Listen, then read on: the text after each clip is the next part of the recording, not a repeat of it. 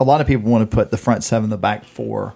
Um, I look at it this way: it's like you have a front seven and a back, kind of a back 8 right? So, Oh, we should We're dominate. playing then. 15 people. well, yeah, if you do math that way. Let's see, 7 plus 8 equals 11 in football. According to Tony, that is. And of course, that line was taken a bit out of context, but stay tuned as you'll be able to hear how Tony completes his logic for the 2016 UGA defense. Hey there, dog fans. Welcome back to the Waiting Since Last Saturday podcast. I'm Scott Duvall. We are about one week away from the Chick fil A kickoff game where UGA will open up at the Dome against the University of North Carolina. There's still a lot to cover, many unknowns, like who's going to be place kicking for Georgia, what's the rotation for the defensive line going to look like, and of course, who might be the starting quarterback at 5:30 p.m. on September 3rd. Tony, Will, and I will cover all those topics and more on this Bulldog Preview podcast. So sit back, and we hope you enjoy the next 80 minutes as we discuss offense, defense, special teams, and more, and give our predictions on how we see UGA finishing this season. It's a good one today. Here we go. Where have you been, Will? I had to go to uh, New York City on Monday and Tuesday to call. Uh, I think I mentioned last week I do these MLB Plus games for uh, Major League Baseball, and um, so I called with Mike Petriello and Daron Sutton, son of Don Sutton. Um, called the Nationals Orioles games, two Orioles victories. My uh, my friend uh, uh, Tim Kelly, owner of the Broken Pond, big Orioles fan. So he so I uh, I brought him back a couple of victories Awesome. from uh, from there. So it was fun. And then uh, um, I'm still doing the Bloomberg politics stuff. So I taped. I had a segment on um, on Hillary Clinton on uh, for with all due respect, the show with John Heilemann and then Mark Halperin, and uh, reminding once again that if you do any sort of political television, particularly now, because I mean obviously you guys know we did this. I did that stuff last year. And I'm doing it again this year, um, but we are closer to the election now, so more people are paying attention to this stuff now. So I literally just did this frankly pretty fluffy piece about uh, it wasn't fluffy like she's so great. It was just like it wasn't really the consequential one way or the other. It was basically about how hillary clinton used to be very terrible on being like on stephen colbert show or letterman show and now she is slightly less terrible.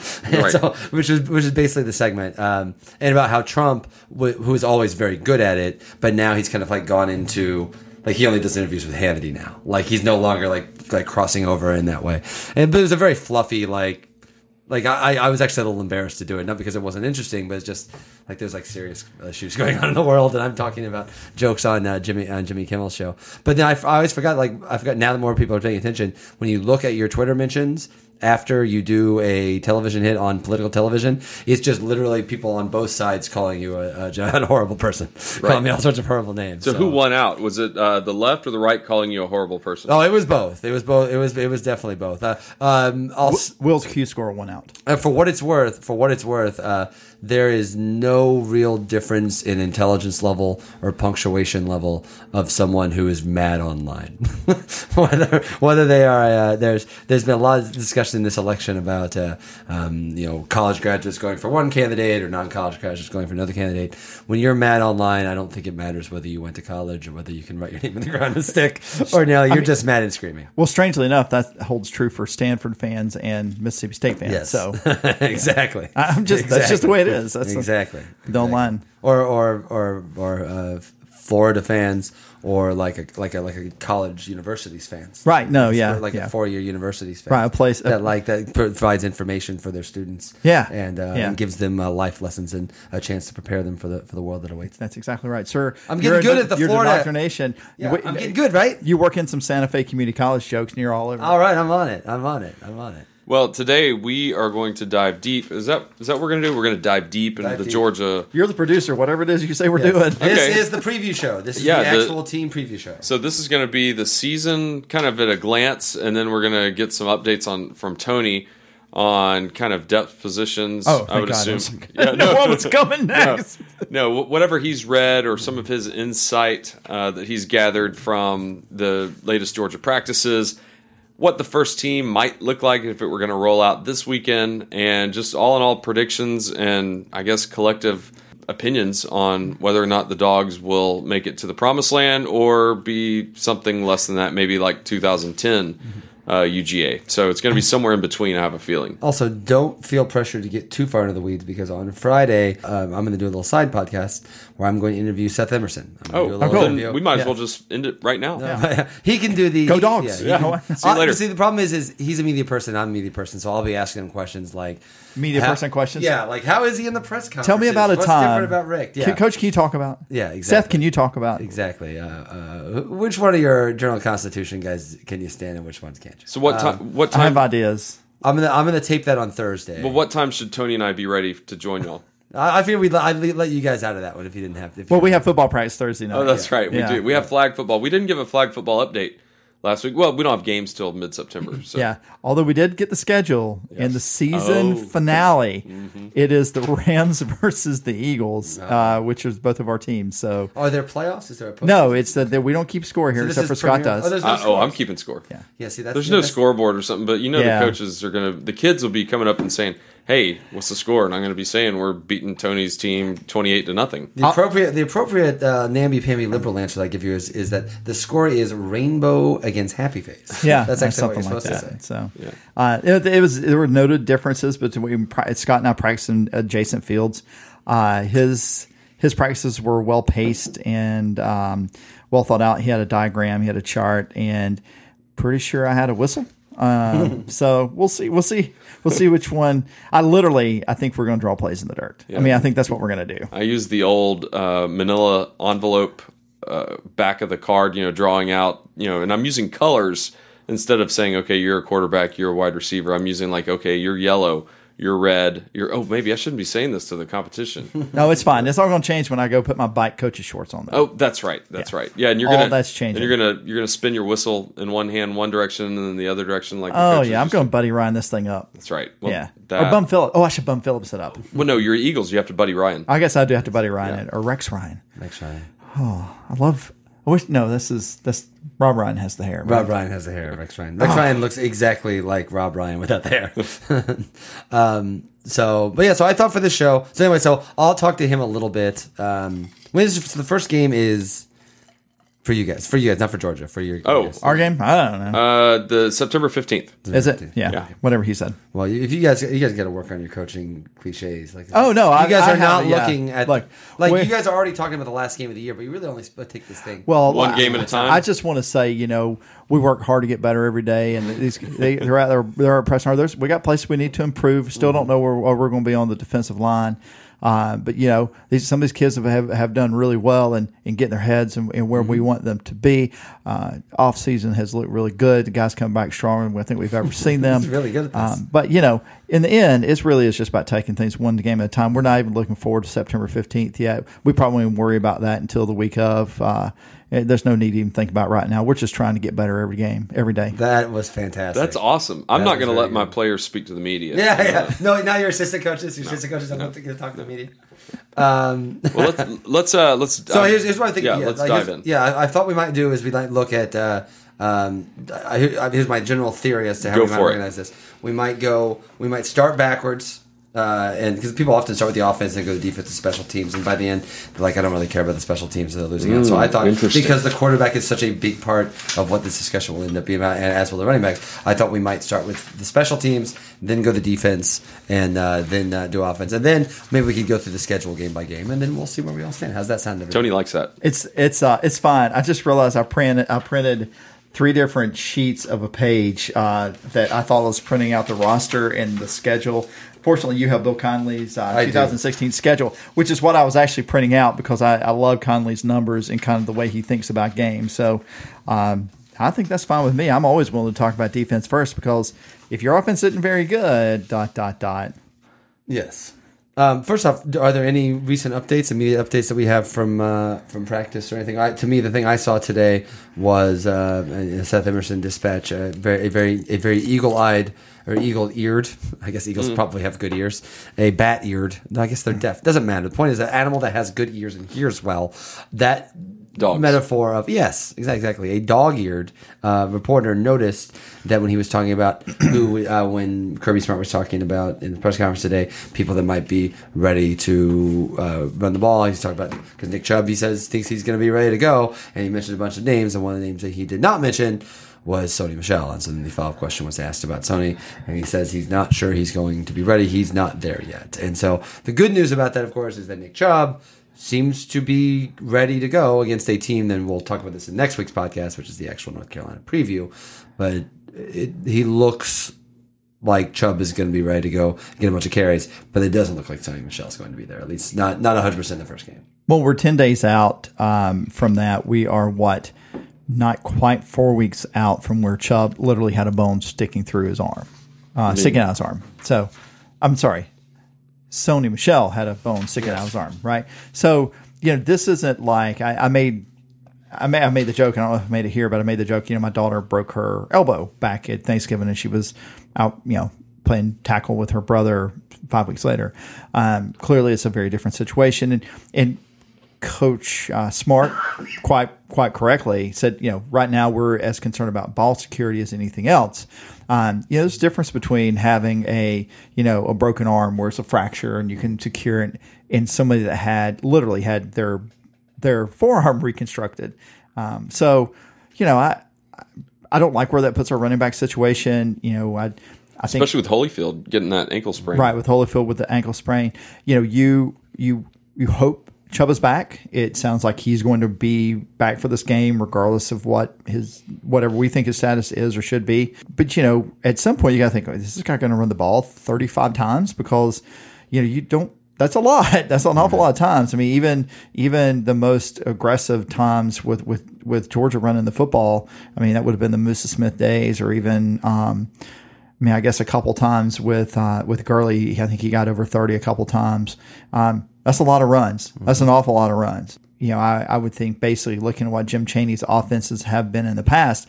You know, at Pittsburgh last year, they were completely set up to be fo- focused around James Conner, and there was nothing about that offense that made you think that Conner was going to get more than 27, 8, 9 touches a game. So I hope I hope Sony gets better. There's no need to rush him back because you don't you can't have him hurting that arm again. But boy, we're going to be thin at running back, right? Are there any X factors like you know maybe put a Godwin back there for five snaps or Isaiah McKenzie? Well, I think you know? I think you could see I think you could see, see some jet sweeps and things like that. Um, it wouldn't surprise me in the least to see Brendan Brendan Douglas get some I'm, touches. I'm pretty confident with Douglas. I mean, he's proven. Yeah, I mean, he, he you, what you're getting with Douglas is what you're getting, Exactly. right? Um, you're not getting a guy that's going to has breakaway speed. But you're not going to get a guy that's going to fumble. Well, You're- Yeah, He's got a couple of those actually hanging around too. what what you're getting is somebody that's going to go in and bruise up the defensive line. That's what you're asking for out of Brendan Douglas. Now, if he gets a breakaway and he gets a one on one with a linebacker, he's going to make the linebacker look silly, and we've seen that. Um, but you know, you also have to think that they are going to be there. There will be times where there'll be running backs in there that you think absolutely no way that guy touches the ball and they're going to run the ball. I mean, that'll be, I think you'll see that some on third downs. I don't think there's any doubt at this point Nick Chubb is going to start. And, you know, the real question is what, kind of what, what sort of formation we come out in and what our offense look like. Because that's, I think a lot of people are working on the assumption our offense is going to look exactly like it did with Mark Richt. I, I don't think there's any guarantees at all that. Um, you can read some tea leaves about what Jim Chaney likes to do. And the thing I like about Jim Chaney is he's very much about fitting his scheme to what talent he has. I mean, he ran a true, true pro set at Arkansas, like, you know, two running back pro set, you know, up in, in Pittsburgh. It was going to be, uh, you know, a one back, a one back, you know, spread the ball out a little bit. At Tennessee, you know, he, they threw the ball a fair amount. So, Well, and, and don't forget the quarterback's best friend. We are loaded at tight end, Mm-hmm. and so I think with Blazevich and Jackson Harris and even Isaac Nauta, that's going to be a good fallback if we do run into that problem, especially against UNC with a little lack of depth at running back, and then playing maybe musical chair quarterbacks in the first game. That's, that's the other little update that we had today, which is to say another non-update. Right. The I think Smart's quote was um, "Nobody's jumped out," which again, He is- should say that. I mean, yeah, I mean, why, I- why give Fedora anything else to you know prepare for? Yeah, but I mean, the other concern of that is maybe no one has actually Maybe jumped no out. one's really and, jumped um, out. And I think that that's the actual. Because I think you're right. I think that if someone has jumped out, uh, there's no reason to, I guess, promote that too much. I mean, this nobody has jumped out thing has basically been the party line for Right. six months. so 24 years. yeah, so yeah. so the idea that uh, uh, it's possible that they just don't know by now. I'll put it that way. I thought we might at least be down to two. That's. I thought there would be some person. Uh, Well, in know, a maybe- way, in a way, we're down to two in that we're down to Eason or one of the other two. I mean, yeah. But no, no, you're right. You- That's, a- actually being down to three. no, I don't. I don't think it is. Okay, why? Um, well, I think it's going to be either Lambert or Eason at this point. don't think But Ramsey? I think Ramsey. I don't. I don't know why, other than just you know the rumors you hear. But I, you know, I think it probably is Lambert and Eason. But I could still see some arguments where Ramsey puts together four or five good practices and steps back in it.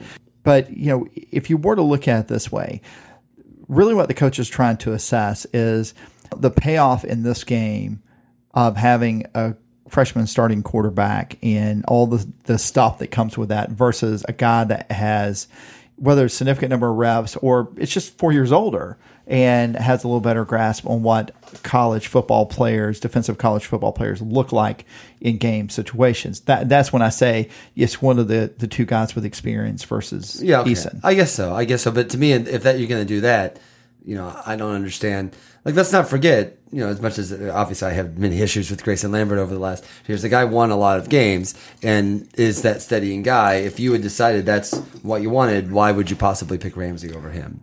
Like, you, to me, it's either the guy, it's either the hot freshman or it's the guy that's won nine, ten games last year. I agree. And but uh, but listen, I understand this, this a little better than Coach Smart because I have been at all of this. I haven't been at single practice. And I don't know what the hell I'm talking about. So that's worth keeping in mind. Well, Uh, I mean, you have a Twitter account and a podcast. so- exactly. So listen up, Curbs. Well, how many? you know, you have more than one podcast. You have Well, he has one Georgia. He has one Georgia Yes, podcast. one Georgia He has many, many podcasts. Uh, th- th- this will also be a. well, he- I uh, mean, and then Woody Allen needs to look out too. Yes, I'm going to do a quick plug for my Friday podcast. Also, in addition, I will be on my personal podcast. I'll be interviewing Matt Brown. Oh, cool. The college football writer for Sports on Earth, the site that I write for. We're going to do a big comprehensive uh, preview. Fascinatingly, he did his playoff picks and had two teams from the ACC. Oh, Yeah. let me which I thought guess. was fascinating. Virginia? Oh, it wasn't Louisville and so. Okay. No. Um, so uh, anyway, okay. So let's actually get down and start to talk about the defense. We'll actually dig into the defense now. during the Now, season now that we've deconstructed, Now that we've done the offense? now that we've Well, deconstructed then- quarterback. Then, we'll, we'll maybe be a little exhausted by the time we actually get there. To me, looking looking at the defense, the major question, I think, as we all agree, is the defensive line and, and and the pass rush. Not so much that like there isn't talent there. There's obviously talent there, but there are more question marks there, particularly uh, than in the secondary. How's that standing? What are you guys looking for? Is there someone that you're expecting to step up? Uh, and what even is the scheme? Uh, is there a different scheme that Mel Tucker's going to have? Uh, what's the plan up there? I mean, I think we're going to see more pressure than we saw under Pruitt. I, I don't think we have to because I think our, our linebacker core. I mean, I, I kind of look at this. A lot of people want to put the front seven, the back four. Um, I look at it this way: it's like you have a front seven and a back, kind of a back 8 right? So, Oh, we should We're dominate. playing that. 15 people. well, dominate. yeah, if you do math that way, and uh, and some people do, yeah. but uh, being This a lawyer, I'm able, math I'm able to make on it work to be eleven. It's not Uh, between one, three guys. It's between one and two other guys. That's right. That's Seven twice guys you've up done front, it. Yeah. and there are eight guys back. So the the They can win twelve games, but only if they don't lose nine. Tweet that out. Tweet that out. yeah, I think that's that's probably right. You know, I do actually understand what you're saying. I'm, So so I, I look at it like this: is that we have a sophomore, um, and then Trent Thompson, and then a sophomore across the front. That's what I think we'll do. I think it's going to be uh, Barnett, Thompson, and Ledbetter across the front. Although Ledbetter, we're still not. Are we doing? Do we know what his status is going to be for North Carolina? Has he officially gotten a suspension or? Yeah, I don't know if we know yet. Yeah, I did. if we I did read that Rochester is not going to be serving a suspension. Right, right. I just I apologize. We'll uh, we'll put our research team on, it by the time of the, the podcast is over, maybe Scott can. Yeah, you would think that's something we'd know, but either way, Pop But- it in the middle and say, Yeah, Yeah. Dun dun dun. Breaking, but but then when you throw in um, Davin Bellamy, who I think is has potential to be all all American, not just all SEC. Um, Reggie Carter, Patrick, and Lorenzo Carter behind them, especially what Carter and Bellamy bring if they get when they play up on the line. Um, it, I think it changes the tenor of what the middle of the line has to do. I mean, um, if you go back and look at what Alabama's defenses look like under Kirby Smart. Um, it was anchored by strong line play, but a lot of times those guys, unless you had like a Mount Cody type player, they were just taking up space. I mean, which is also what Bill Belichick does, if you think mm-hmm. about it. And Saban's direct descendant of, of, Bill Belichick's defensive systems. And Trent Thompson certainly fits that bill. I, you know, I, I don't think there's any doubt that he and Michael Barnett can, can take up a lot of space. So that then that basically frees up your linebackers, whether that be the middle linebackers, outside linebackers, to do what they need to do. Um, so when when you talk about that way, I don't think that, although the front is is young, I don't think necessarily we're in a situation where uh, we need to be on full on panic mode in in what they bring to the table. Then you start backing up. I we potentially could have a top five secondary in the nation. I mean, there's a ton of talent back there, and there are a ton of guys that have gotten a lot of significant playing time.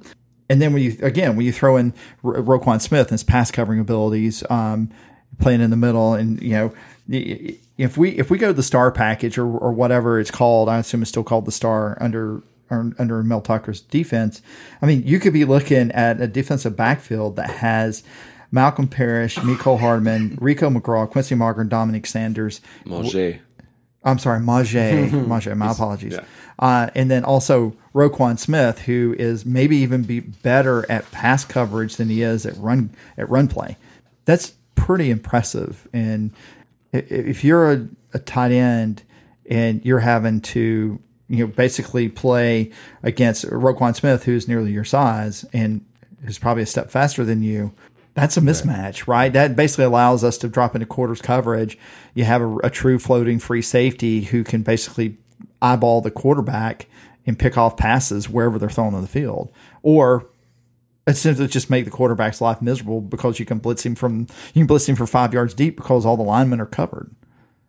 I, I still feel like the question comes down to you've got potential top end talent. Are they going to get pass rush? You know, I mean, that's listen. That's what the Alabama th- teams are all built on. Is all right up the middle. and you know, as, as now we've all accepted that we want to be Alabama. How many years until we get that Alabama push on? Can can we stop? Can we stop talking about being Alabama as a pejorative? I mean. I'm not. I didn't say pejorative. No, no, no. If you heard it as a pejorative, when I say when I say we, I don't mean like you or this mm. podcast. I mean we mean the corporate we, the world, because I hear it all the time. Mm-hmm. And I, am not saying that Georgia is trying to be Alabama. We they cer- are trying to be Alabama. We certainly are trying to take some of the things that Alabama has done, mm-hmm. and I don't think there's anything wrong with emulating emulating the things that Alabama's done Agreed. to be successful. So, well, and I, I guess I'm also I'm, I'm, talking a little bit about you know some uh, other national media, for example, and and I, look, I get I get a lot of Nick Saban's pro, uh, proteges haven't necessarily done well, right? But if you think Nick say, if you think Will Muschamp and Kirby Smart are the same coach because they both coached under Nick Saban, I, I think that's. I'm not saying you I will. I, I, mean, I'm saying you. I definitely people. don't see that. Say that, but I, I I agree that it's not a pejorative. But I also think that there is this. You know, I mean, listen, we've talked about this already with the podcast this year. I mean, everything is all you know, I mean, we can hate on Alabama all we want, but I mean, that's clearly what Georgia is trying to pattern their whole program about. Of course, that's the whole thing. And yeah. so, um, so, it, and anyway, the point of that is that it, so much of their success is based on the offensive line, the defensive line. Yeah, like that oh, is yeah. like everything. No, I don't disagree with you. I don't disagree with you. And I'm not sure defensive line wise, Georgia's there yet. We aren't there. However, Tony just made the point about how Georgia might have a top five defensive backfield, and that's going to be yeah, pretty yeah. important with some of the passers yeah. that they're going to face, like Dobbs and Kelly this year early in the season. And you would think a guy like Dominick Sanders, Rico McGraw, guys that have seen it, and even Malkom Parrish, who stepped up towards the end of last year and basically won the Auburn game along with Dominick Sanders uh, last year for Georgia because that was such a defensive battle. So yeah, the the front seven is going to be Mm, young. They might surprise us. They, they absolutely could. But There's obviously talent. There. I think Mel Tucker and the defensive coaching staff is going to sleep a little bit better,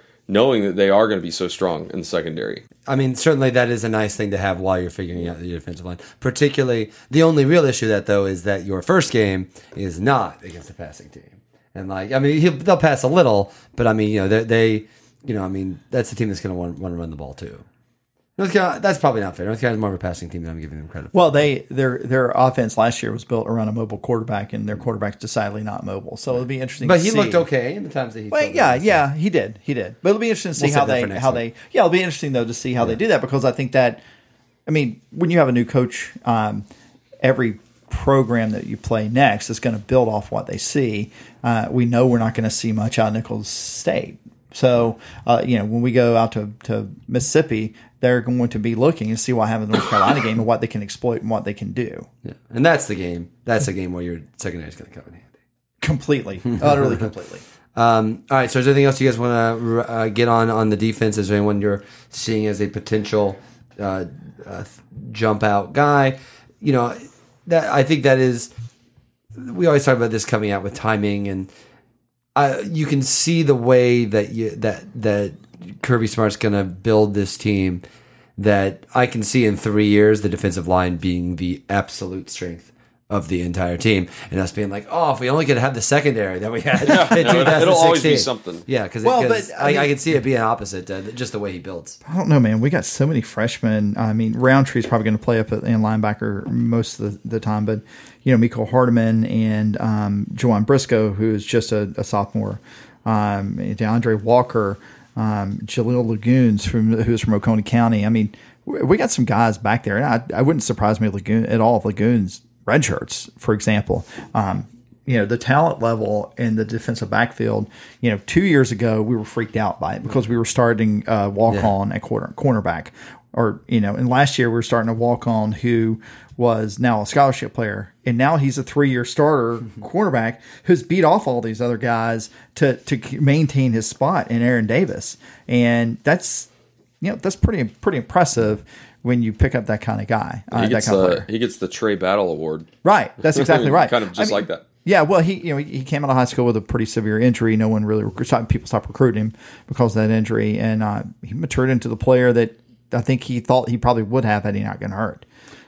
Um, all right, well, so that's the defense. I also realized I said I was going to start with the special teams, and I didn't. So let's go to the special teams. Now. I'll have to clean all of this up in the intro. Sorry. Okay. Thanks to y'all's uh, helter skelter. Did we find out about Ledbetter, by the way? Okay. I'm gonna get the research department on that. Yeah, let's get the research department. Uh, okay, so obviously we know that Ray Guy Award winner Brice Ramsey is also up at the punting position, and I mean, it still strikes me as completely bizarre that he wasn't punting all year. He's really good. He's a really good punter. But what is the situation? You know, what is the situation? The kicker, uh, Marshall Morgan. I'm uh, have you seen? He was cut by the Buffalo Bills. He will not be the kicker for the Buffalo Bills this year.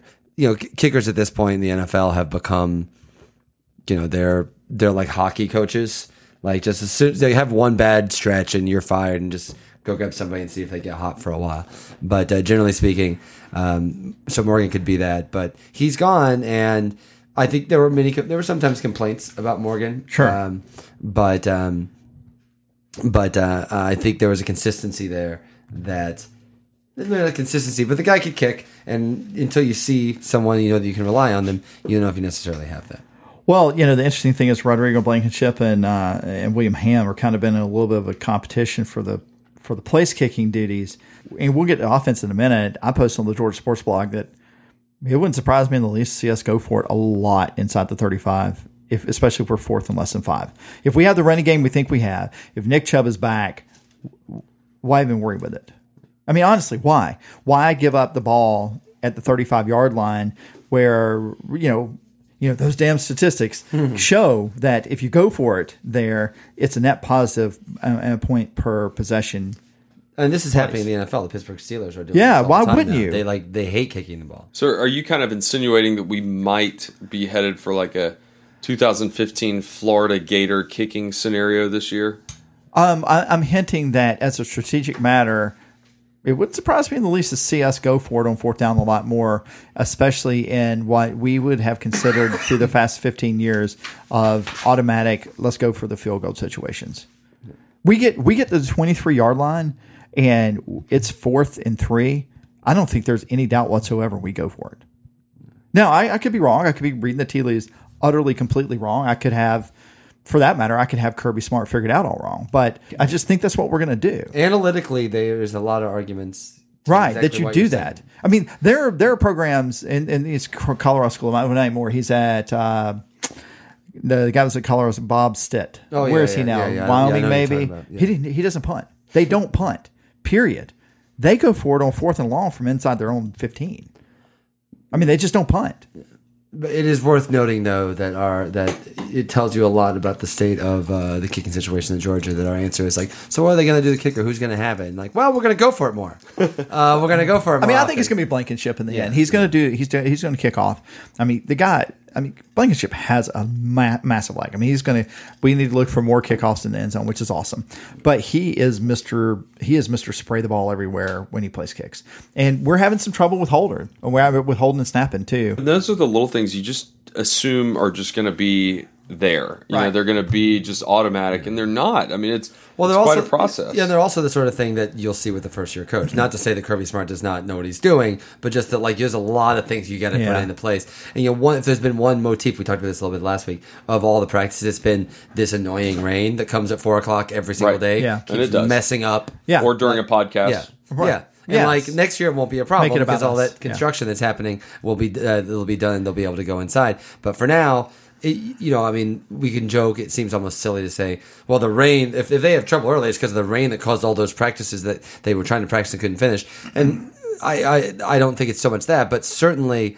Um, there's, they would have been working on something in that time, and this is exactly that holding stuff, just basic, straightforward special team stuff like that. That's the type of thing that you tend to do at the end of practice, and uh, the sort of thing that uh, that can get lost a little bit when you're when you've had that sort of issue. So, it's a, as, a first year coach, I would not should surprise me, even if we see so many things that like, wow, that's that's running tip top in a way that Rick never had that going. Special team strikes me as something that could be a headache for us early on, just because it's a first year. Well, and it was mentioned today that punter Marshall Long Kirby indicated that he might have the leg up, and I mean that, that was just awful. Yeah, I, I right mean. I, it wouldn't surprise me though. to Still see Brice Ramsey take some punts. So yeah, but you know, break, going from going from uh, special teams to boop, boop, boop, boop, boop, breaking news from July.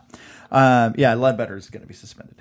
so sorry about that, guys. You think it seems like something you would know, but uh, it's honestly something I hadn't even thought about until I looked at his name just now. It's like, oh crap, he's been in trouble. So is he the only one missing the game?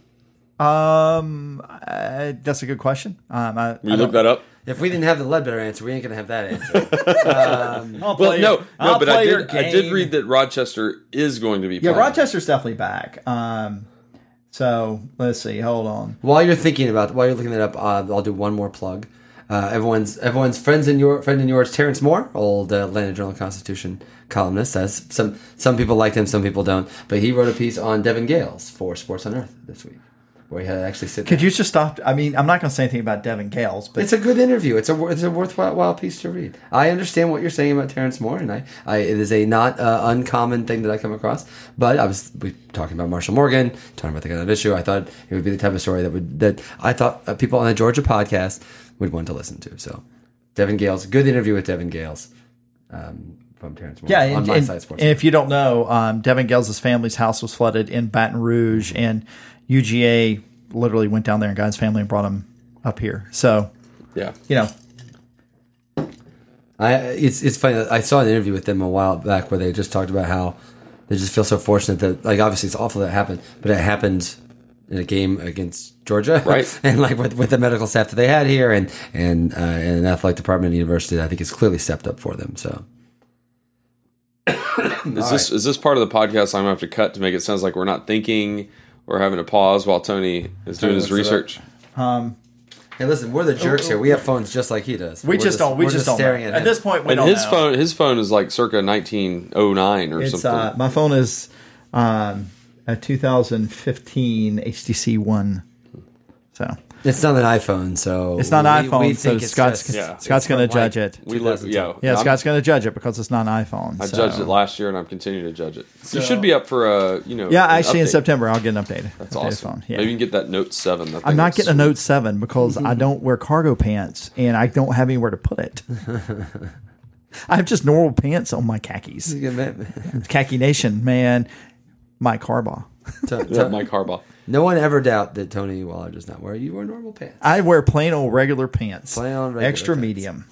Um, speaking of uh, regular pants, uh, we'll talk about the offense. Uh, but that's as close as we've gotten to a uniform conversation, by the way. All Oh, I'm, I'm Well, all- it's coming. I, I It's want to. I coming. want to find out if we are going to get the silver britches back, which we probably won't because it's like they, they claim they're silver or whatever, but they're not. Yeah. Well, Britches is the best word. I love the word britches. you know, I love Is that is that kind of a southern thing? It's a Midwestern thing too. It's- use that yeah, they term. say Y'all say it. Y'all say it over there, wherever y'all are. Yeah, Uh, you don't hear it much in New York, but you do hear it in the Midwest. I and you wouldn't do hear think it. so. Um, all right, so the offense, uh, uh, offensive consultant Jim Chaney, as he is amusingly called on the uh, Solid Verbal podcast, joking, of course. I have a bone to pick with that. Okay. I mean, he play. I mean, he has been at he's been at three places in, In like three years. in six years okay, or five years. Five years, right? That's fine. Like it's like, right. But he spent like seven years in a row, which is a long time for a, a assistant football coach. Mm-hmm. Um. So, but you know, I get it. It's it's it's the cheap last part of their. He was. He spent eight. I'll put it this way: he spent eight years at Purdue, so that would make me want to move That around a little. that bit if I makes spent that, much would time make me also th- yeah that would make me very scared of commitment. Yes. Oh, a little side moment, by the way. I know that your wife is from Indiana. I uh, on uh, I saw Breaking Away the other day. I don't know if you've Yes. Yeah. Breaking Away. Yeah, cool. Set in Bloomington, Indiana. We all talked about that in my Gershon Leach podcast. Made me very wistful to the Midwest, and maybe Yeah, it's- envious that you're able to. be very very moving. And since we're in our breaking away seg- segment of this podcast, Mm-hmm. I did read that uh, your old friend Tim Beckman is Mm-hmm. Yes. now a consultant with North Carolina. Carolina. North Carolina. And so, what's that going to be like week two? Is he going to travel with the team? He's not an on-field coach, but Right. is he going to travel up to Champaign?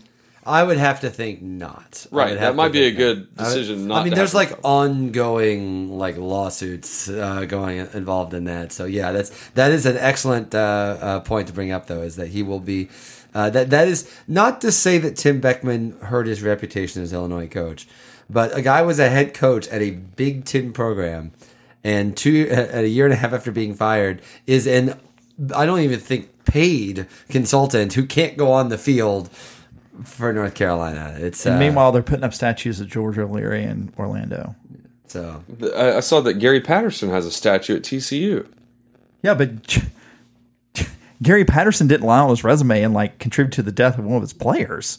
Well, yeah, no, you're right, but I'm saying he's still a current coach and hasn't really won anything. I, I'm actually fond of uh, of some of like some of some of the weird statue decisions that colleges will make. That like Oklahoma has a Chad Bradford statue. Like that just seems kind of weird that Chad Bradford would have a statue. I mean, he's like 27.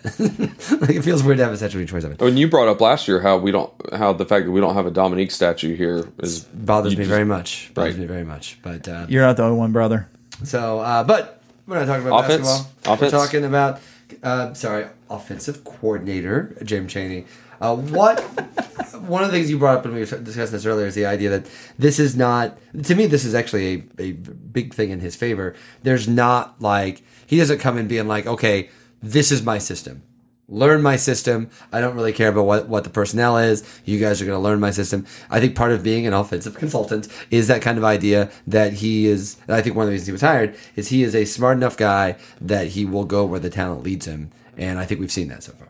Yeah, I'm a big fan of his coaching philosophy. I mean, it's not hard to say that uh, that last year's offensive coordinator really, really, really stuck with what he felt like was the way offenses should run. Um, pieces and parts be damned.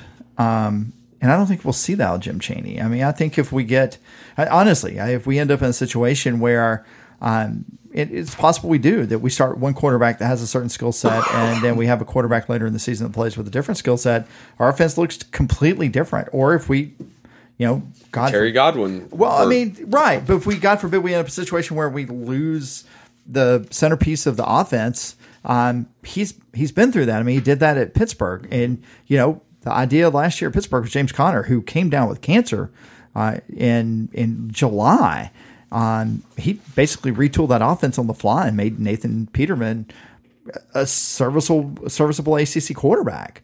So you know, I'm not I, I'm not saying that Jim Chaney's the, the salve to fix all, uh, all all wounds from the Brian Schottenheimer era, but I think it's going to be a very interesting um, contrast in, in coaching philosophies for the players. Yeah, and also, you know, one of the things about moving around like that and being in the ga- uh, in that position so far, so long, he's a pro. Like Schottenheimer, I think for a lot of people was considered, you know, he was. They wonder why he was here. Like after a very after a very poor run with the Rams to come here. Like was he angling for some sort of job? He seemed very. He seemed a bad combination, particularly with Rick, because they both kind of tend to dig in their heels a little bit. And I do kind of like that notion of in, in a best case scenario, he's a non jackass Kiffin. like in that in that you know I mean Kiffin's a really good offensive coordinator and he's inventive and he'll try new things and he's not like wedded to one specific thing. I love his show on Comedy Central. Yeah, well, Tosh point. and like I, I listen, I know that there, it sounds like a bad thing to compare the guy to Kiffin, but Kiffin is a really good offensive coordinator and And developer quarterbacks. Yes, and so to me, like like that's that's your upside. I mean, again, bring up the Alabama comparison again. That's what you want. You want a guy who who is smart about what he's doing, uh, professional, which is something that really again, the argument would be against Kiffin in that idea, but also. You know, will will ebb and flow with what he needs to needs to have for a team that has this much uncertainty. I'm, uh, uh, but still a ton of talent. I feel like he's kind of the per- the, the perfect offensive coordinator in that situation. I mean, you know, I think his. Uh, I, I think the other part about it is having Sam Pittman on the offensive line, and we'll get the offensive line in, in a few minutes. But um, I really like what the two of them bring together as a team. I mean, it is clear Burt was not happy about Sam Pittman leaving Arkansas. It's very clear, and that is something that makes me kind of happy on a lot of levels. But you know, you know, probably most importantly, you're tweaking Burke a, Burt a little bit.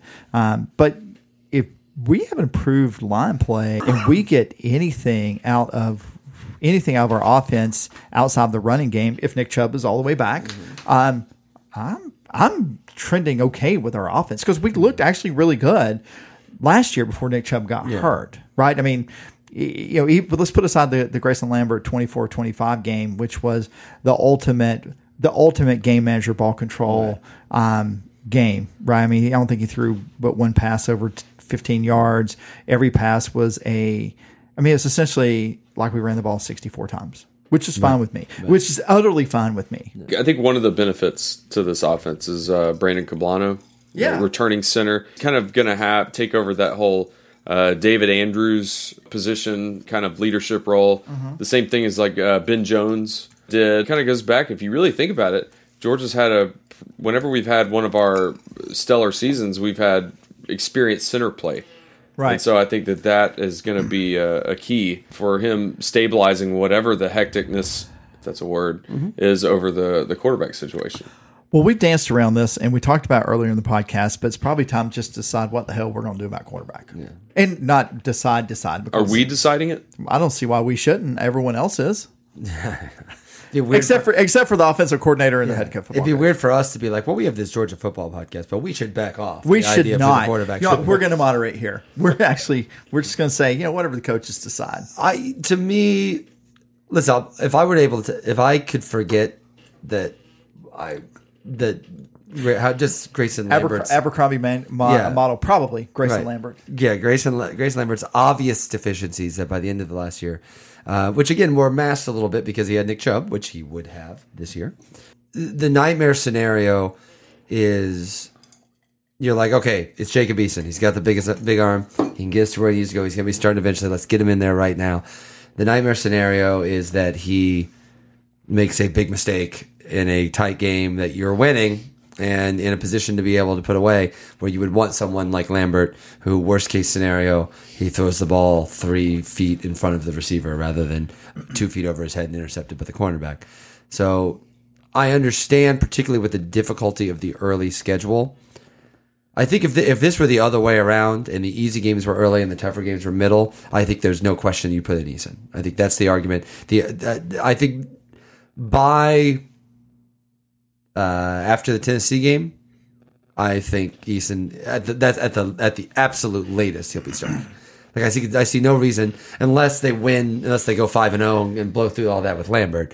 I see no reason why uh, Issa wouldn't start at that point. But I have to say, if I if you were to ask me to predict what they're going to do, I would bet that Lambert starts. That's actually my prediction, just because those first games are so tough, and they're against teams that are vulnerable against the run, particularly North Carolina. Uh, I think th- there's no reason when you've got Chubb healthy, close to 100%, to throw a wild card in a situation. For, we're talking game one, uh, a wild card in that situation when you can just give the ball to Chubb 35 times and he should be able to win the game if for we can give the ball to Chubb 35 times. That seems like a lot. So let me ask you a question. Let's play a little. thought Okay, exercise. so then you throw it deep with Eason 25 times? well, yeah, but But there's no there's no guarantee. I mean, think about UNC's opener last year against South Carolina. Marquise Williams, I mean, basically an experienced what senior quarterback.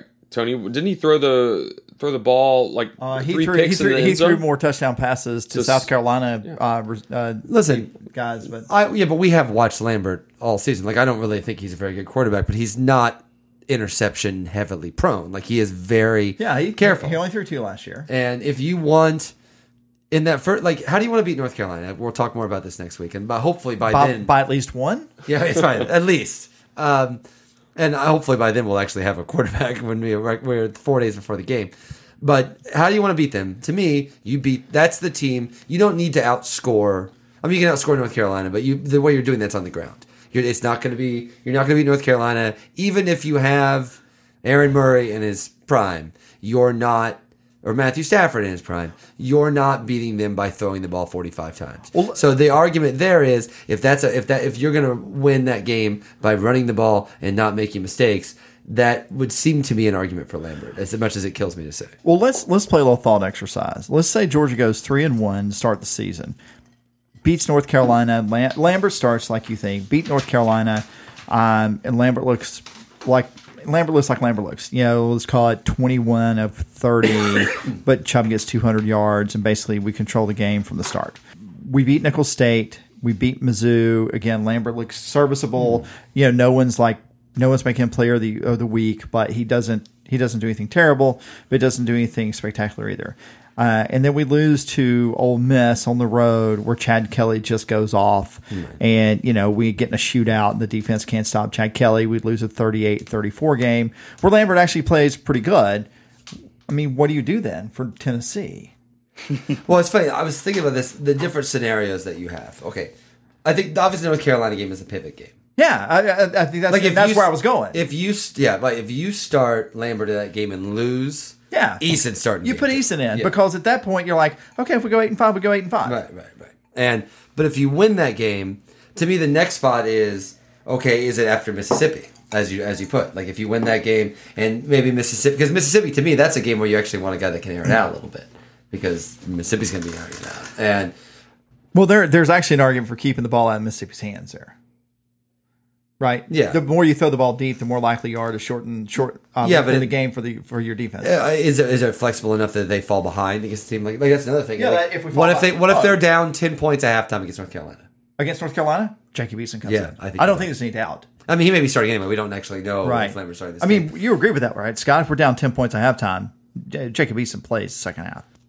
I don't I, I don't agree with that. You you don't. don't. No, no, I don't think. But that- Lambert ain't bringing you back. Sure, he could. He he try, he almost brought us back brought us back at the end against Tennessee. I mean, he was serv- serviceable at the end of the season.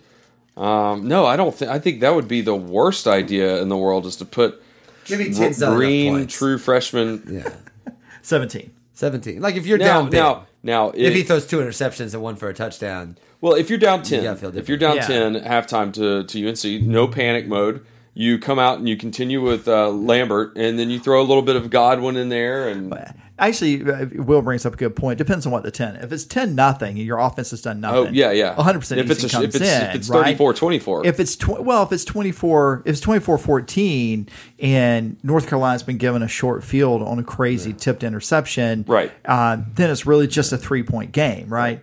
I mean, you you can't you can't think of it It- that way. now, now you're right. If it is ten nothing and we've done nothing, then I can see where you Yeah. would might might might would bring in Eason. here's a general question: What under what scenario is Greyson Lambert start starting against Florida, other than Jacob Eason getting? He didn't last year. Yeah, that's true. Yeah. I don't remember that. What happened with that game last year? poor Uh, yes, poor exactly. little out for uh, exactly. uh, Bauta. Shout out to Um, I so mean, I get like to me the only scenario I see that happening is if he starts North Carolina and they're undefeated. Right, eight, eight, no. Yeah. I think that's right. I, I mean, I don't think there's. Uh, I, I yeah, I, I think I don't know, man. I don't know. I think I think seven and one, eight eight and is talking crazy. There's no. I mean, if we're eight and zero by Florida, I'll go sit on a billboard or something, right? Oh, that's, that's the what old radio DJ. in the radio DJ thing. I mean, there's just no way. They I'm not- usually Eight, own the no. I can't though, go to so- Jacksonville. We're eight. No, oh my god. Um, so you know, but to get back to what I think your original point was, is that you know if the the danger and start the danger as a quarterback as a coach, and I have to think they're thinking of it this way, is that if you start Lambert and he looks just okay, you have to have a plan and you have to stick by that plan. You have to be very direct about what that plan is with your players under what circumstances you're going to bring Eason in and when he starts. Because you can't you can't tell Eason he's going to start if these things happen right? Because if you tell him those things and then you don't do it you just been a liar to your your stu- young stud quarterback you hope to start three years for you. Which is why I find it a little disturbing that there's been no separation at all. right right so and there seems to be no plan in place yet. But he doesn't. He doesn't have to tell you if there's separation. I mean, no, he doesn't have to. Which- he doesn't have to. But which- like players are human. Like unless he's going into unless he's going into practice saying, "Hey guys, it's Eason, but don't tell anybody." Which I mean, that's all. If if he's got that kind of message discipline already, that's really impressive. But right now, the players don't know who the quarterback is either. Which which leads me to to this. I know I've said for nine months or however long it's been, it's going to be Brice Ramsey, but I'm starting to think it's going to be Jacob Eason. I, I I know Will, you have made a very strong case, as have others, that this you have to win big and do so immediately. I- And I don't know that you can't do that with Eason, but I think you don't. I think the harm in not starting Eason is that no matter what happens, unless you go undefeated, everyone's always going to have the question in the back of their mind well, what if you had started Eason? And not just that, if they're truly even, what's the harm in starting Eason in a season where if you're ever going to have a, a, a honeymoon, it's season one, right? And, and, I'm not sure there is going to be a honeymoon. well, but- and, and uh, you know, we we've had that. I think we've had that discussion, but I think I think the part about it to me that makes me wonder, uh, uh, makes the only thing that makes me think that you don't start Eason is he is if he is truly not ready, and you're going to just ruin a guy that could be your three year starter. That's the only way. I mean, you look at look at Josh Rosen for UCLA last year. They went eight and five. He started out I mean, just barn burner, just great. And then he went up against a, a, a fairly good Arizona team and lost. He went up against a, a utterly bad, or not bad, but worse than middle of the road Arizona State team and lost. Then he got it back together, and then he went and played Southern Cal, and he lost again. And then against against Nebraska, they lost because he just he didn't keep his crap together. So you know there there are ups and downs, but I mean now UCLA is picked as a little bit of a dark horse to be to win the Pac-12 and be in the playoffs. And you know I I think if you look at these things long term, and I, I would like to think Kirby Smart probably is.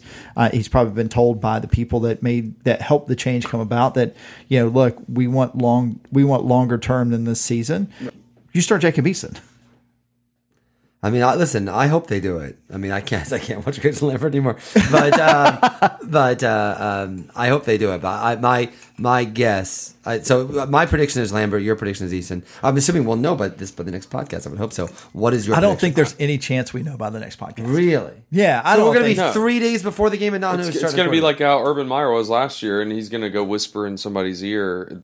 15 Oh minutes yeah, before. dude! I have no doubt whatsoever that there we're gonna we're gonna have in the game notes uh, an or situation. I think it's it, going to be Lambert. It, it You was, think you're picking Lambert? I, I, uh, hands down, I think it's going to be Lambert. You think so? And I and I'm willing to be wrong on this. I just think it, you know, and I can. I'm just applying kind of my metrics on, it, but I, I just think it's going to be easy. What the eight and seven players on defense, the fifteen players on defense. Your metric. Tell me that wouldn't kill. that would awesome. that would be awesome. Why don't we just start them both? All right. So here's what I was thinking. That's truly the situation. If you have two quarterbacks, you have none. Yes, exactly. Um, we have some other positions though. Should we talk about wide receiver? I don't want to talk about wide receiver. We should touch on wide receiver, and we should ta- touch on uh, The offensive line, Good maybe. old Jeb, Just a little bit. We talked about the offensive line a little bit, Did we? Yeah, talked uh, we the talked about the center. center, Yeah. or I talked about the center. and Yeah. uh, we haven't talked about my my. Uh, I love the fact that Georgia has a transfer from Rhode Island. Who is likely to start I left know, tackle? I love it. Tyler Catalina, the Catalina boat show. Yes, he is a By the way, Scott didn't actually beep that out. I just stopped. the, the, the football factory that is Rhode Island. Rhode Island, the Mighty Rams. Um, you know, Greg Pike is a Piesman candidate this year uh, for the SB Nation Piesman Award. Um, I got to be honest, I kind of like our offensive line, and and Bill Connelly's stats are are very clear that returning offensive line starts or offensive line, um, you know, returning starts isn't that dispositive in seasons, but it sure makes me feel good to think we might have a decent offensive line after the Yeah. the the up and down we had last year. Um, and you know, you get Jeb Blazevich and Jackson Harris on the field at the same time, and Is Colton Houston Oh, still suiting up for us? Colton Houston, the ninth year senior. He was my favorite golf recruit. So um, the uh, you know, and then you know, I I'm not as worried about our wide Yeah. receiver situation. I think we're going to play a lot of freshmen. So I think Chigbu and, and Ridley are going to play a bunch. But you know, between McKenzie, Godwin, and, and, and Reggie Davis, I don't think we're going to be fine. Any Jayson Stanley mention in there? Yeah, Jayson Stanley is a, as a, as a guy that's probably going to step up and get a lot of looks. Um, he has apparently been coming on strong. If you read the reports, um, he the coaches really like what they see out of him. His, um, you know, And uh, Shaquery Wilson switched back to wide receiver. Yep, yep. Uh, he he's back at wide receiver. Um, you know the the thing the thing that I like about Terry Godwin is he's got a sixty one percent catch rate. Right for a wide receiver, that's that's an awful lot. I mean, you, that that basically means if you get targeted 12, uh, 12 to fourteen times a game, you're getting six or eight catches, six to twelve catches, It's, uh, six to eight catches. I can't right? believe you can do that math that quickly. Um, so six to eight catches a game is is a lot. I mean, if you're targeted twelve times a game, that's you know that's a third of all your offensive pass plays, or, or thereabout. All right, so I thought we might wrap by going through the schedule, and I have a gimmick that we should do. oh, I love okay. gimmicks. All right. So what I thought we'd do, I, I have a Scott does love gimmicks. I I have do. a random Helmet number- gimmicks, Confirmed. uniform gimmicks, Confirmed. and you name it. I have a random number generator on my phone here. Okay. And uh, three the three people here. What we're gonna do is we're gonna pick a random order, and we're gonna go through the schedule, and you're gonna pick. Uh, we're gonna draft basically the uh, teams that Georgia is most likely to lose to. And if, if Georgia loses that game, the one upside for you is that the other two podcast people have to give you ten dollars. oh, we're putting Oh, money on the line. I like yeah, it. I like that. Since Oconee County Rec Sports won't let us gamble on Pee Wee football, quote unquote let us come on man you can do whatever you want i guess it's hard to keep score if you're not if you bet when you're We'll not have Will put some spreads on our games.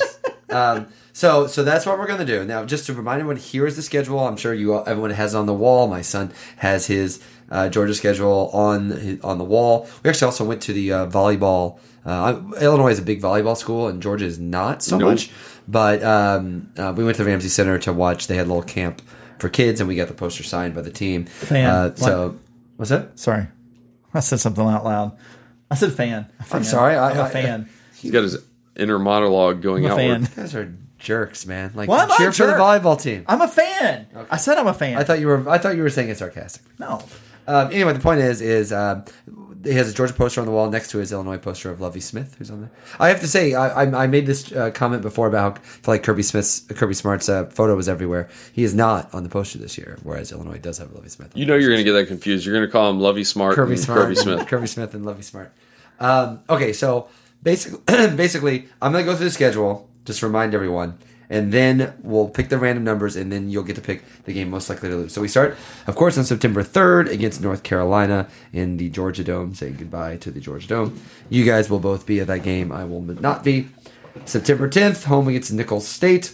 September 17th at Missouri. September 24th at Mississippi, um, which Mr. Waller and I will be at. And I will irritate my friend by saying Mississippi rather than Ole Miss over and over and over. October 1st, home against Tennessee. October 8th at South Carolina. October 15th, home against Vanderbilt. October 29th against. mm, I can't really read that Nobody. name. Um, November 5th at Kentucky. November 12th, home against Auburn. And I'll be at Kentucky. Yes. Yes. November 19th, home against Louisiana Lafayette. And November 26th, home against the Ramblin' Wreck of Georgia Tech. So here's your random number. So the first number I, I give is you, Scott. Okay. The second is me. The third is you, Tony. I'm hitting the random s- sequence generator now. Does it play music? It does not. So the third pick, we, it'll be a snake draft. The third pick goes to you. The second pick goes to me. The first pick goes for Tony. So I get to pick the team I think Georgia is most, likely, to, lose. to. And then uh, and then I will go next, and then you will go. Then you will get two picks, Scott. I like that. And then we'll come back around. Then you will get two. So you start us off. Ten dollars from each of us to whatever t- whatever uh, uh, if you get the right team. So start us off, Tony. Who is your first pick? Tennessee. All right, Tennessee, October first at Sanford Stadium. My first pick is the one I would have my in the second spot. I'll take the team I would have taken in the first spot, and that is Mississippi. I'm taking Mississippi as September 24th. Well, I'm I get my first pick too because You get two picks. yeah, yeah, Always. we never we never beat Florida, and so uh, my first pick would have automatically been Florida. Okay. Um, and so now for my next pick, I'm gonna pick, and I really don't want to do this because I'm gonna be there next week, but I'm gonna pick North Carolina. Just so I understand, I don't- I don't know it- what we're are, doing, are by we the way. picking? So if Georgia loses to Tennessee and whomever I $10. pick, I get ten dollars. From each of us. So you get twenty. Okay, but let's Actually, say it's only a net. So so it's a net. It's a net loss, right? Yeah. So if we lose, we lose If we, if we lose to Florida, and Tennessee. Tennessee, and Mississippi, we're all going to break even. okay, I just make sure I understood. Yes. All right. All right. So you picked Florida and North Carolina. I'd rather pick wins because then I'd be rooting for my money, and now I'm gonna be kind of No, like actually, actually, there's a there's a genius there's a genius to this, right? Exactly. This listen. I, one of the one of the, the the secret insights into being a sports fan is that we are so emotional about these games that the smart play is to actually emotionally hedge your bets. Because listen, if hmm. Georgia loses any of these games, we're going to be very sad. yeah. But I remember how little- it felt on your birthday. Yes, yes, the Tennessee game. Yeah. Yes. And the sad part, but the advantage will be like, hey, not only do I get ten dollars because whatever, ten dollars is ten dollars or twenty dollars, twenty dollars, which is it's money, but um, more to the point, you will get the yeah, but I called it. Like this was one of the games that I picked. This is one of the games I saw. So you will get the yeah. It's unfortunate that we lost, but you can see it coming. We saw it back on that day in August. So as I I'm get that. leaving the Georgia Dome, my boys are crying and upset. I Uh-huh. can put my arm around them and feel be like, "Hey, I'll Daddy get you just some made Chick 20 Fil A." bucks. I do. I do. Hold on. I do have one question to ask Yes, sir. before Scott goes with North Carolina. Can we pick zero wins and that counts? like if they lose every game. They win every game. I'm sorry, zero lo- zero losses. I'll tell you what. If they win every game, I'll give you twenty bucks if Yeah. they win. If every we win every game, we will just all go out and have an awesome steak dinner, and uh, all be out for fifty bucks and be giddy, giddy and happy. fifty bucks, that's And- going to cost you more than that. No, Yeah. for the three of us. Oh, Yeah. we're going to the national five and ten yeah, for that's what I'm saying. Okay. fifty bucks. In. Okay. Okay, Okay. I just want to make sure.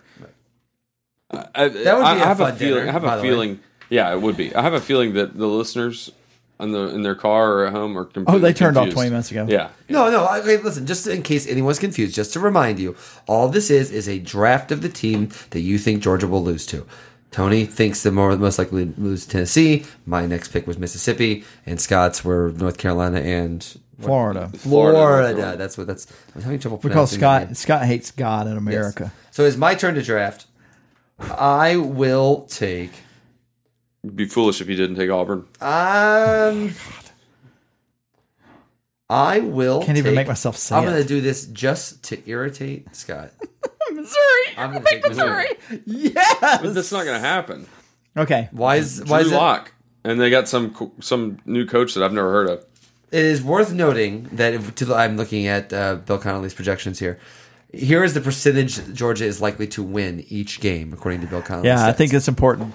They are uh, 61% to beat North Carolina, 100% to beat Nicholls State, 67% to beat Missouri, 36% to beat Mississippi, 56% to beat Tennessee, 72% to beat South Carolina, 85% to beat Vanderbilt, 54% to beat Florida, 81% to beat Kentucky, 66% to beat Auburn, 96% to beat Louisiana Lafayette, and 81% to beat Georgia Tech. So it's worth noting that given my choice there between Missouri and Auburn, No, I think it's, it's Missouri is 67% and Auburn is 66%. So Yeah. they're roughly equal. Yeah.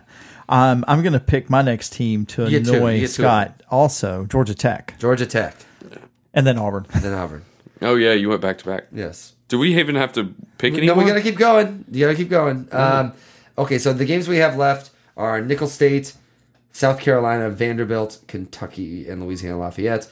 I would say I'm gonna say the most likely of those games is actually South Carolina. Not because South Carolina is good, but you can see a Muschamp, Kirby, weird. Like they come in, they've just beaten Tennessee. They've beaten Mississippi. They're six, six five and zero. Everyone's feeling great, and Muschamp has some weird little Like you can see that being No, like. I, I can see that. so Yeah. I'm picking South Carolina. Okay, well then I will uh, go with two picks. Yeah, yeah, that's easy. Uh, the bluegrass up in Kentucky. I mean, because that's been a house of horrors in the past. We haven't really lost that many. It's just been really There's close. been some hairy games. Yeah, I mean, it's been it's been nail bite nail biter city. I mean, I remember the Corey Phillips game from back in the late '90s when that wasn't a nail biter. He dominated them, right, Tony? What's that? Corey Phillips, and for Quincy Carter. Um, sure. Let's go with that. uh, whatever. Anyway, um, but I'm going to pick Kentucky because that could happen, and then of course Vanderbilt because I mean my freshman year at Georgia was 1994, and I galloped on over to Sanford Stadium in my coat and tie because I was a fraternity pledge, and next thing I knew, I was leaving, looking around, saying, we, "Do we normally lose to Vanderbilt?" I drove 12 hours from Washington, D.C. for that game. oh, Yeah. that was bad. Yeah. Yeah. It was ugly. That was a six four in one year Yeah. for uh, Ray Goff. Yeah. and we did not go to a bowl game.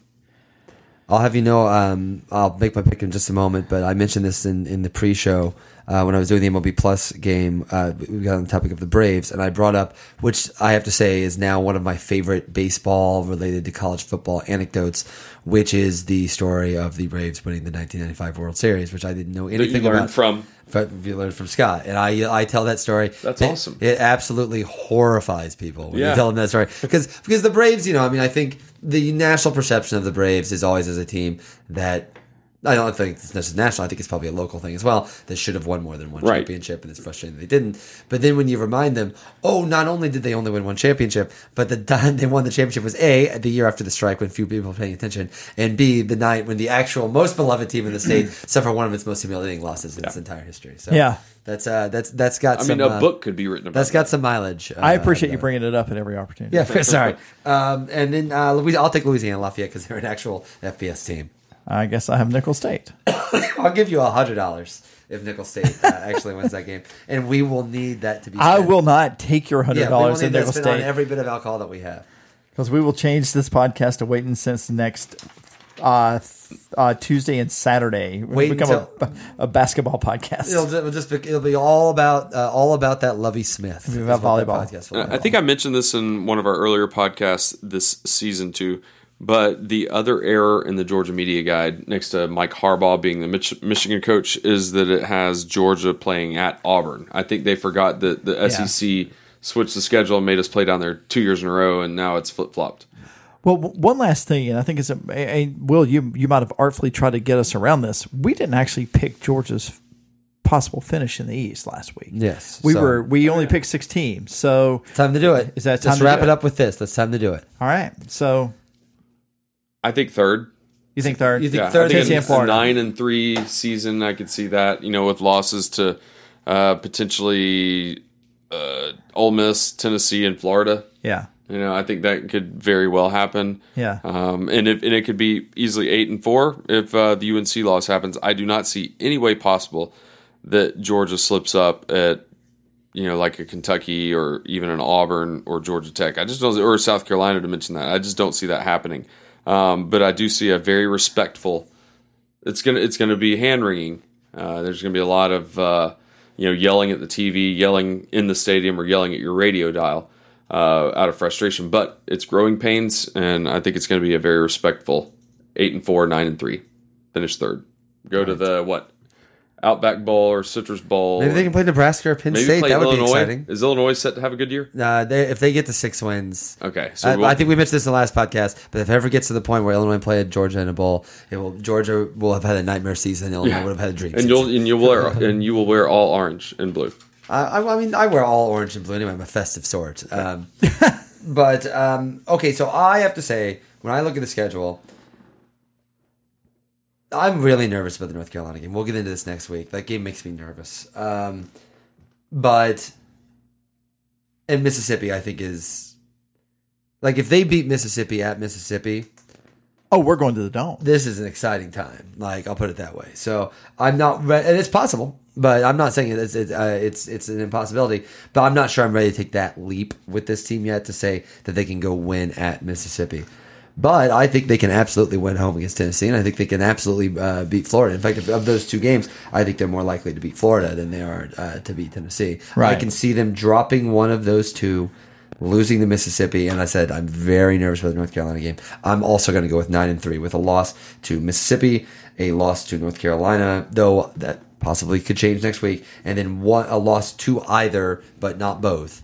Tennessee and Florida. And I have to say, nine and three. As much as we talk about how much pressure Kirby's on his first year, it'd be pretty hard to say how what a huge disappointment if you win nine and three. Right. I, so where do you think we finish in the East? I think that puts them probably second because Okay. because I, think uh, I think the, what the, of course the fun part about this here look at Tennessee schedule because look at Tennessee schedule Yeah, their schedule's- Tennessee's schedules is is insane. It's not. It's not great for them. Yeah. Um, I mean that's always the problem. Uh, the problem is when you have to play Alabama every year. Like that's always going to be a little bit of a headache.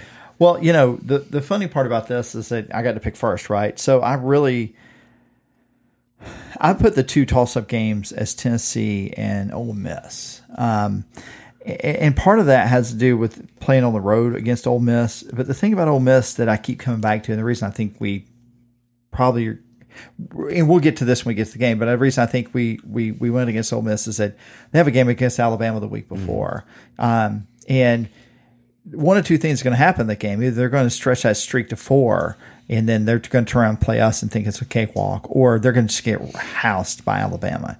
Um, and, I'm not exactly sure with all that's going on at Ole Miss this year that they ha- are built for. They certainly don't have the depth they've had, but I don't think they're built for the kind of like let's let's rally around one another. And, and so There is a, there's a non-zero chance. Obviously, the circumstances are different. There's a non-zero chance that this is like a Baylor situation where yeah, that that could be seven. They could be seven. where five. they could have like a really ugly off season that Yeah. sends things sp- spiraling Yeah. in a bad direction. yeah. So, but obviously you but that's not but the same. Obviously, not the same thing. And, and, and that's a little different than pick and then like so like figuring out what Georgia's going to do that, but that's why I picked Tennessee.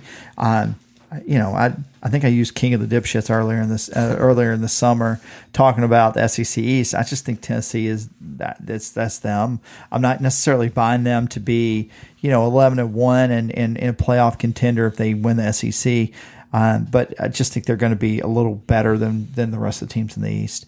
Um, you know, having said that, I, I don't I don't have a good sense for North Carolina. To be honest, I hadn't looked at it enough to figure out what I think we're going to do. But nine and three and second in the East sounds right to me um, for a lot of reasons. Um, I think we're going to lose a game at some point because we have a first year head coach. I think we're going to lose a game at some point because we have a freshman quarterback playing a lot of reps. What about field goal kicker? And then I think Yeah. we're going to lose another game somewhere along the way because we um we just we just flat out got we got out out talented and it, it's up. I mean, we have three teams on the schedule that that match us talent wise: Ole Miss, Tennessee, and Florida.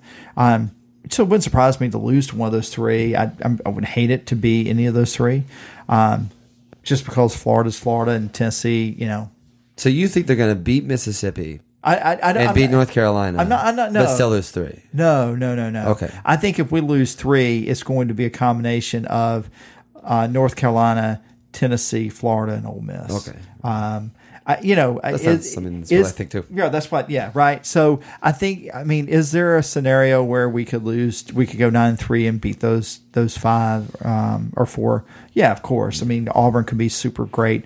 By the way, I don't think Auburn's going to be super great. Man, that Clemson game might get. We'll talk about that next week. That Um, yeah, I, I just I just don't see. I, I think they have exactly the same problems they had last year. Um, I mean, is there a situation where Ole Miss? I mean, Georgia Tech has a bounce back uh, because it's you know Paul Johnson. That's what he does. I'm sure. Why not? Um, but you know, I don't. I don't hold a lot of. I still I don't see a lot of bounce back in Georgia Tech right now with with way recruiting's going for them. So you know, nine and three losing. Their athletic director bolted for their, Right, their for ath- Purdue. Purdue of all Purdue. places. So, but having said that, I mean, I see. West Lafayette on this I mean, I do see a, I do see a path.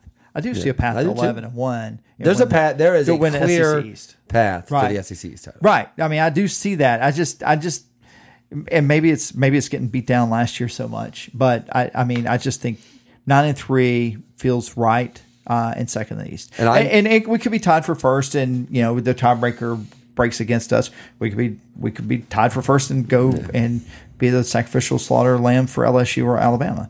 Will and I think it's LSU, but um, I just that's just where I think we are. I'm curious what our listeners think about the notion that we all seem to have them at nine and three or eight and four. Would that feel like a disappointment to people? Would that feel like a reasonable first year? I'm curious. Like we talked about Bill Connelly's piece. Bill Connelly's piece was very. The pressure's on Smart right now. Well, you know. we'll- Well. I, I mean, I, to me, part of that is, and I love SB Nation. Let me be clear how much I love SB Nation. I think they're changing the way we look at uh, college sports, but they definitely have a narrative they are pushing about a lot of different teams in Georgia. The one team that the, they're, the the narrative they're pushing about Georgia, I find it very interesting that the narrative last year about Georgia was all about Mark Richt, not the ability to win big game, and now the narrative they're pushing about Miami is how great a hire Mark Richt was. so, and let, let's, but but having said that, I get that they're they are absolutely click driven and readership driven. So, having said all of that, you know, Bill Connelly's numbers don't necessarily lie. That if you look at that, Georgia should only go Georgia go eleven and one. Yeah. Right, They're favored in 11 They're of favored 12 in games. eleven of twelve games. We were favored 11, 12 games last year, Yeah. right? And we lost, we lost three. So it, it's not hard for me to see uh, see us go nine and three. I think anything, I think anything less than eight and four, absolutely, Then you're worried. is a disappointing season. Yeah. right. Eight and four, depending on how those four teams turn out. Right. I mean, sitting here in August, nine and three feels right, but you know, I mean, Tennessee could be legitimately twelve and zero. Uh, and playing Ole Miss in the SEC championship, and then North Carolina playing Right. whomever they were playing in the ACC and we're like, wow, our three losses are Wow, our to three- the yeah. five best teams in football. Right. But if you look at two of our three losses last year were to the SEC Mm-hmm. championship participants. And then the third loss was to a team that really should have been in the SEC, Right, right. SEC championship game, but just crap their pants against Florida. Right, So, you know, but that doesn't, that doesn't make the buttercup shine. Um, you know, I, overall, I'm, it's in, it's going to be fun. I, I'm looking forward to reviewing, to actually talking about f- Actual game games? next week and Yes. actual games next week. We're gonna By make way- picks. well, we're going to have a game have been played by the time we record next week. All right. Uh, California and Hawaii play like tomorrow afternoon. Yeah. Tomorrow night. Well, they play they play Saturday noon In Australia. In Australia. Uh, but it's actually 10 p.m. Eastern. Really? Yeah. Tomorrow night. So yeah, there's college football Friday tomorrow night. Friday Tomorrow night night at 10 Cal versus I mean Hawaii. Thursday, Friday, Thursday, Friday. Friday Oh, night. Friday night. Friday yeah, night. Yeah, I'm sorry. That's awesome. Yeah, yeah. So go ahead and get One your uh, get your Sling subscription together if you're not uh, if you're a cord cutter, or make sure you have ESPN if you're if you're not.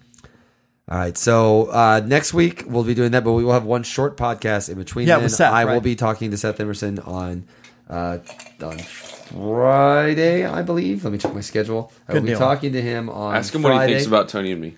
I, I think I, I maybe I maybe it'll be like uh, I'm okay if he doesn't. like when they when they asked uh, uh, when they asked uh, Don Draper when the advertising executive the advertising kid that gets fired. Yeah. he's like, "What do you even think of me?" And he's It's like, like, "I don't, I don't, think, of you at all. Right. I don't know who you are. I don't think Yeah. of you at all." Um, I would love that answer. I want to say that to someone in my life. I, yeah, it hasn't happened yet, but I You're want too them- darn nice, though. Know, You'd be I like, know. you know, I want You've to been. be- I've been worried about you. I wish I could be the guy that says that, but I'm not. Yeah. So, so I'll have that podcast. Uh, I'll, I'll send that to you Okay. Friday after we tape it. It'll be nice. It'll just be like one of our Sundays podcasts. I'll just do the intro and we'll just wrap it right in. Um, but otherwise, uh, we'll be back to preview an actual game next week. Are we going to do um, the podcast pick'em contest? Oh God! See, is the funny thing is, um, is actually Paul Westerdawg, who originally had the Georgia Sports blog, sent me a text, asking me that question. That it takes a lot of work. It takes a lot of time. Um, What, what, what what's what's the major requirement? Just picking the games or loading it all up or emailing? well, it making sure you don't miss the deadline, so we don't end up with a lot of games like Louisiana Okay, I'll Lafayette tell you what. versus. If, if if if the option is you not doing it or me doing it, I'll do it. I tell you what we'll do. I tell you what we'll do. Let me look, sit down and look tonight. Let's let and see what UGA takes. Carey head it up.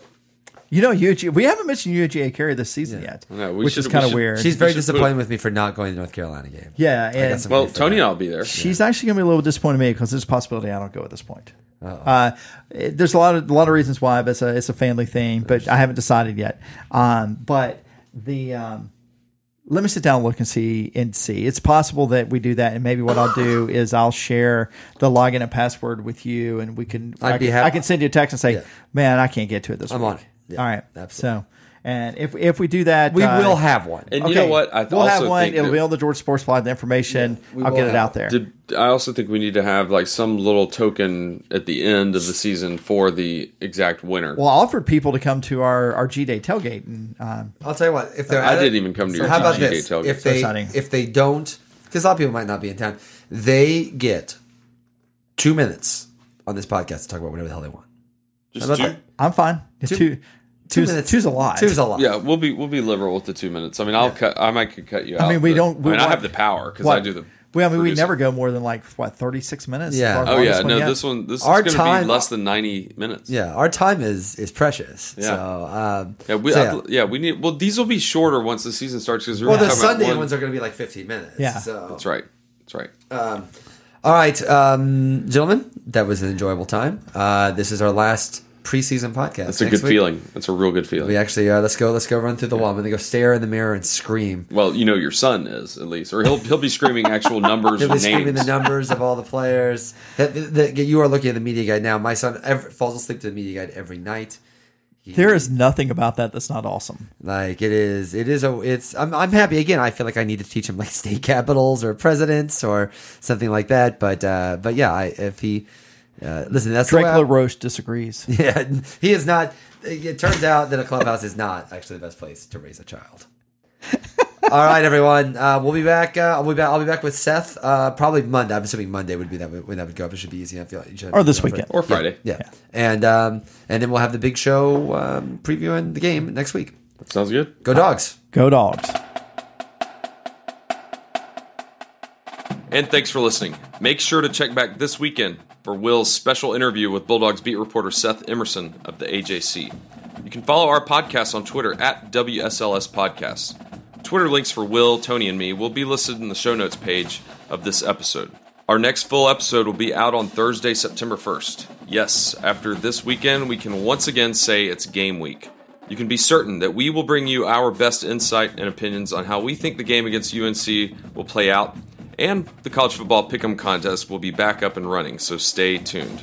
Enjoy your weekend, go dogs, and as always, we'll see you on campus.